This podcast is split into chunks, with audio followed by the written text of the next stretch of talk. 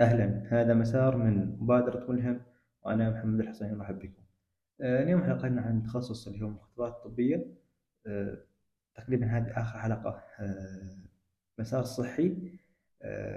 اكتملت تقريبا كل حلقات المسار الصحي. تكلمنا عن اللي هو الأجهزة الطبية تكلمنا عن العلاج الطبيعي تكلمنا عن التمريض تكلمنا عن الأشعة تكلمنا عن الصحة العامة. تكلمنا عن اللي هو الطب البشري وطب الأسنان.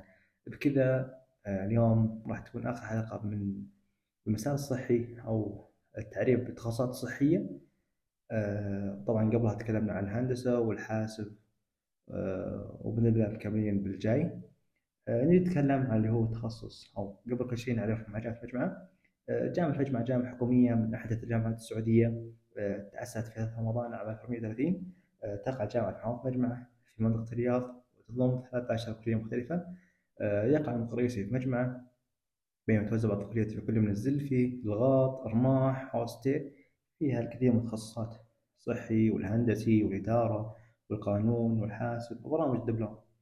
والكثير لكن اليوم حلقتنا عن اللي هو تخصص اللي هو المختبرات الطبية.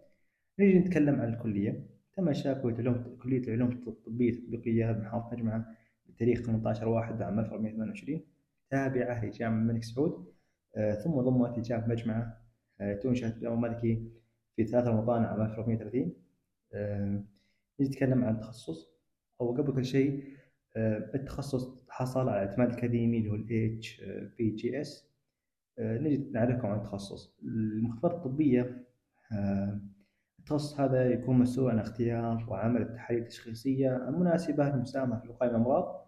والمساهمة في العلاج أيضا وتأكد نتائج التحليل وربطها بالحالة المرضية وأيضا تحسين وتطوير الاختبارات والتحاليل التي يقوم بها المختبر.